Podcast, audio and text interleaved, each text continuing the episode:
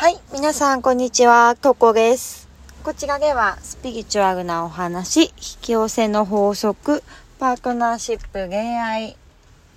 えー心理学などについてお話をしています。今日はちょっとね、あのーなんだろう、恋愛、まあ恋愛なんですけど、そのパートナーについてのお話をしたいと思います。で、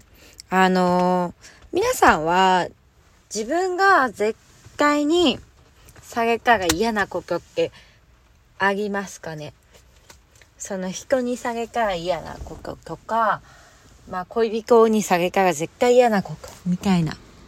で、嫌なことっていうのはさ、あのーまあ誰、誰でもまあちょっとはあると思うんですけど、そのね、なんかあの、パズルのピースみたいっていう話なんですよ。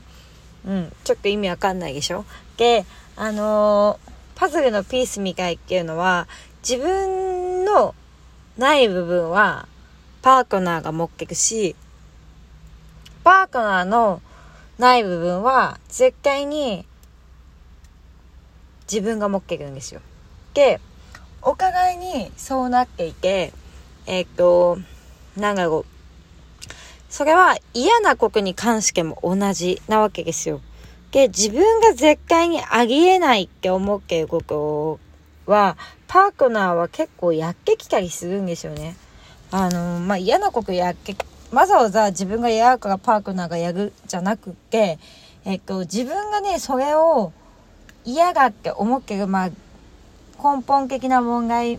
の根っこの部分があるんですけど、その根っこの部分を発見するために、その根っこの問題を解決するために、パートナーがそれをしてくるっていうことって結構起こるんです。で、これは何でかって言ったら、自分がよりいい人生を歩むために、より、あの、軽い心を作るために、解消する、それを問題を解決するためにですね、起きてることなんですね。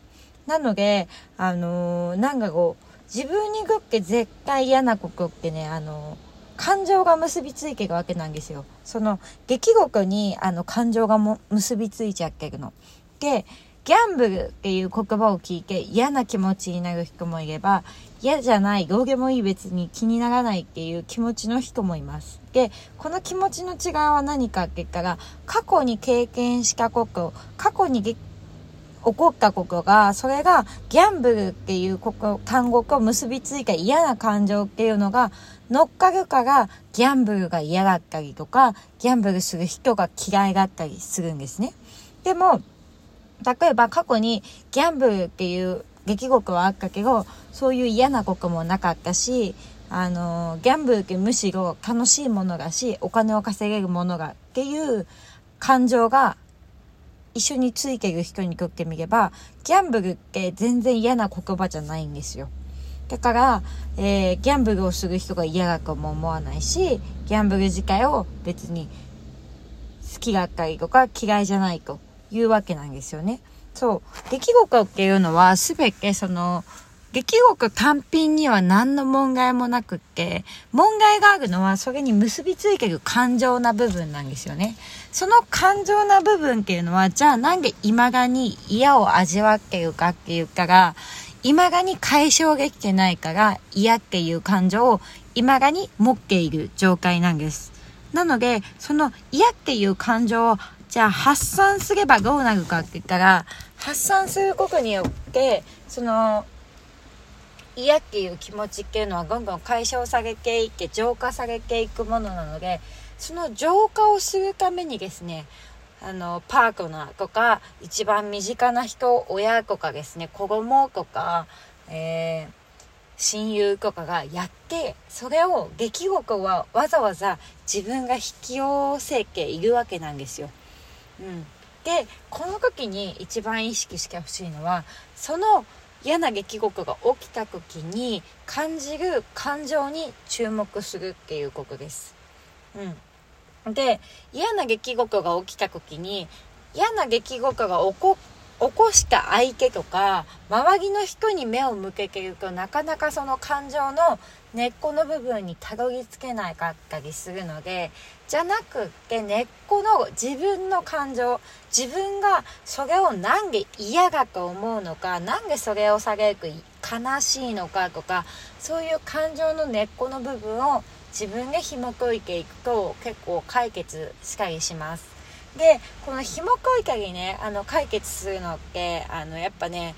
感情を常に見てる人じゃないと難しいかなと思うのでやっぱ専門家の力を借りたりと借りたりとかねするのがすごいおすすめなんですけどまあ自分でもできる方法としてはまあいろいろあるので、まあ、それはご相談いただければおお話ししていこうかなと思います。その物事によっても、ね、変わってくるんですけどベースは同じなので、まあ、何でもお話できるかなと思います。でそのこれをねこの問題自体をいつまでも相手のせいとか誰かのせいにし続けている限りは本当にこれ解消できないものなんですよね。で本気で解消したいと思えば思うほどやっぱり自分であのーそれを解消するんだと。相手のせいにせず自分の中から問題を見つけよう。問題を解決してあげよう。自分の中を楽にしてあげようっていう意思決定がすごい大事になってくるかなと思います。なのであの一番本当に大事なのは自分が絶対に幸せになるっていう選択をするっていうことです。で選択をする自分が幸せになるを選択するにあたってこの問題を私はすごいいい方向にいい方向にベクトルを合わせたいっていう意思意思をまず示すっていうことによってそのなんだろう示すことによって問題の本当の根っこの部分っていうのはねなんかふとした瞬間にポンって湧いてきたりとか出てきたりとかするんですよね。で気づいたらなくなっていたりその嫌な感情もなくなっていたりする場合もあるし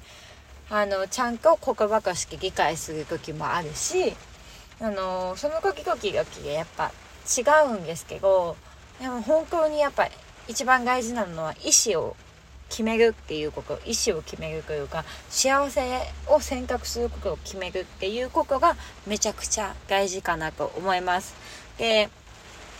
ね、やっぱ出会った人全てに、あの、出会った意味が絶対にあって、あの、似た者同士が引き合う法則なわけなんですよ。なんで、自分、自分に必要ない、自分の人生をより良くしていくためにみんなに出会ってるわけなんですよね。ですげえ最低なやつとかすげえムカつくやつがいたりすると思うんですけどそいつらもじゃあなんで出会ってるかっていうかが自分の人生を私の人生を良くするためにその感情自体をねあのなくしたり発散したり解消するために出会ってる人物なのでなんだかんだその怒りとかもね使えるし悲しみを発見した時もチャンス怒りも悲しみもチャンスな時だっていう風に思ってください。絶対に絶対に自分がねもっと楽な考え方だったり楽な心を手に入れるのに必要な時にそういう怒りが湧いたり悲しいが湧いたりするのでそれをまあ解消できればもうさらにいい方向に進む。そういうのが心の仕組みになってます。でやっぱその心の仕組み引き寄せの法則っていうのはすごいこの密接に絡んできているのでその密接部分をですねちょっと深く深くお話ししてったりもするので是非あのこれからもラジオをお聴きいただければ嬉しいなと思います。であの恋愛恋愛のセッションとかも始めたので恋愛のことについてご相談したいとかあと恋愛じゃなくても家族関係とか人？人間関係？その人間関係のここっていうのはまあすごい深いパートナーシップのここにもつながってくるのであのそういう人に関するお悩みを相談したいとかまああんまりお話は得意じゃないんだけどちょっとあのお話を直接質問をしながら1時間とか2時間とかねコースはあるんですけどお話ししたいわっていう人はあのこちらのねあのプロフィールプロフィールとかに URL 貼ってるので、あの、愛、愛情セッションっていうタイトルなんですけど、そちらの方を、あの、お申し込みいただけたら、個人的に、あの、お話ししていこうと思います。はい、それでは今日もお聴きいただきありがとうございました。それじゃあ、またね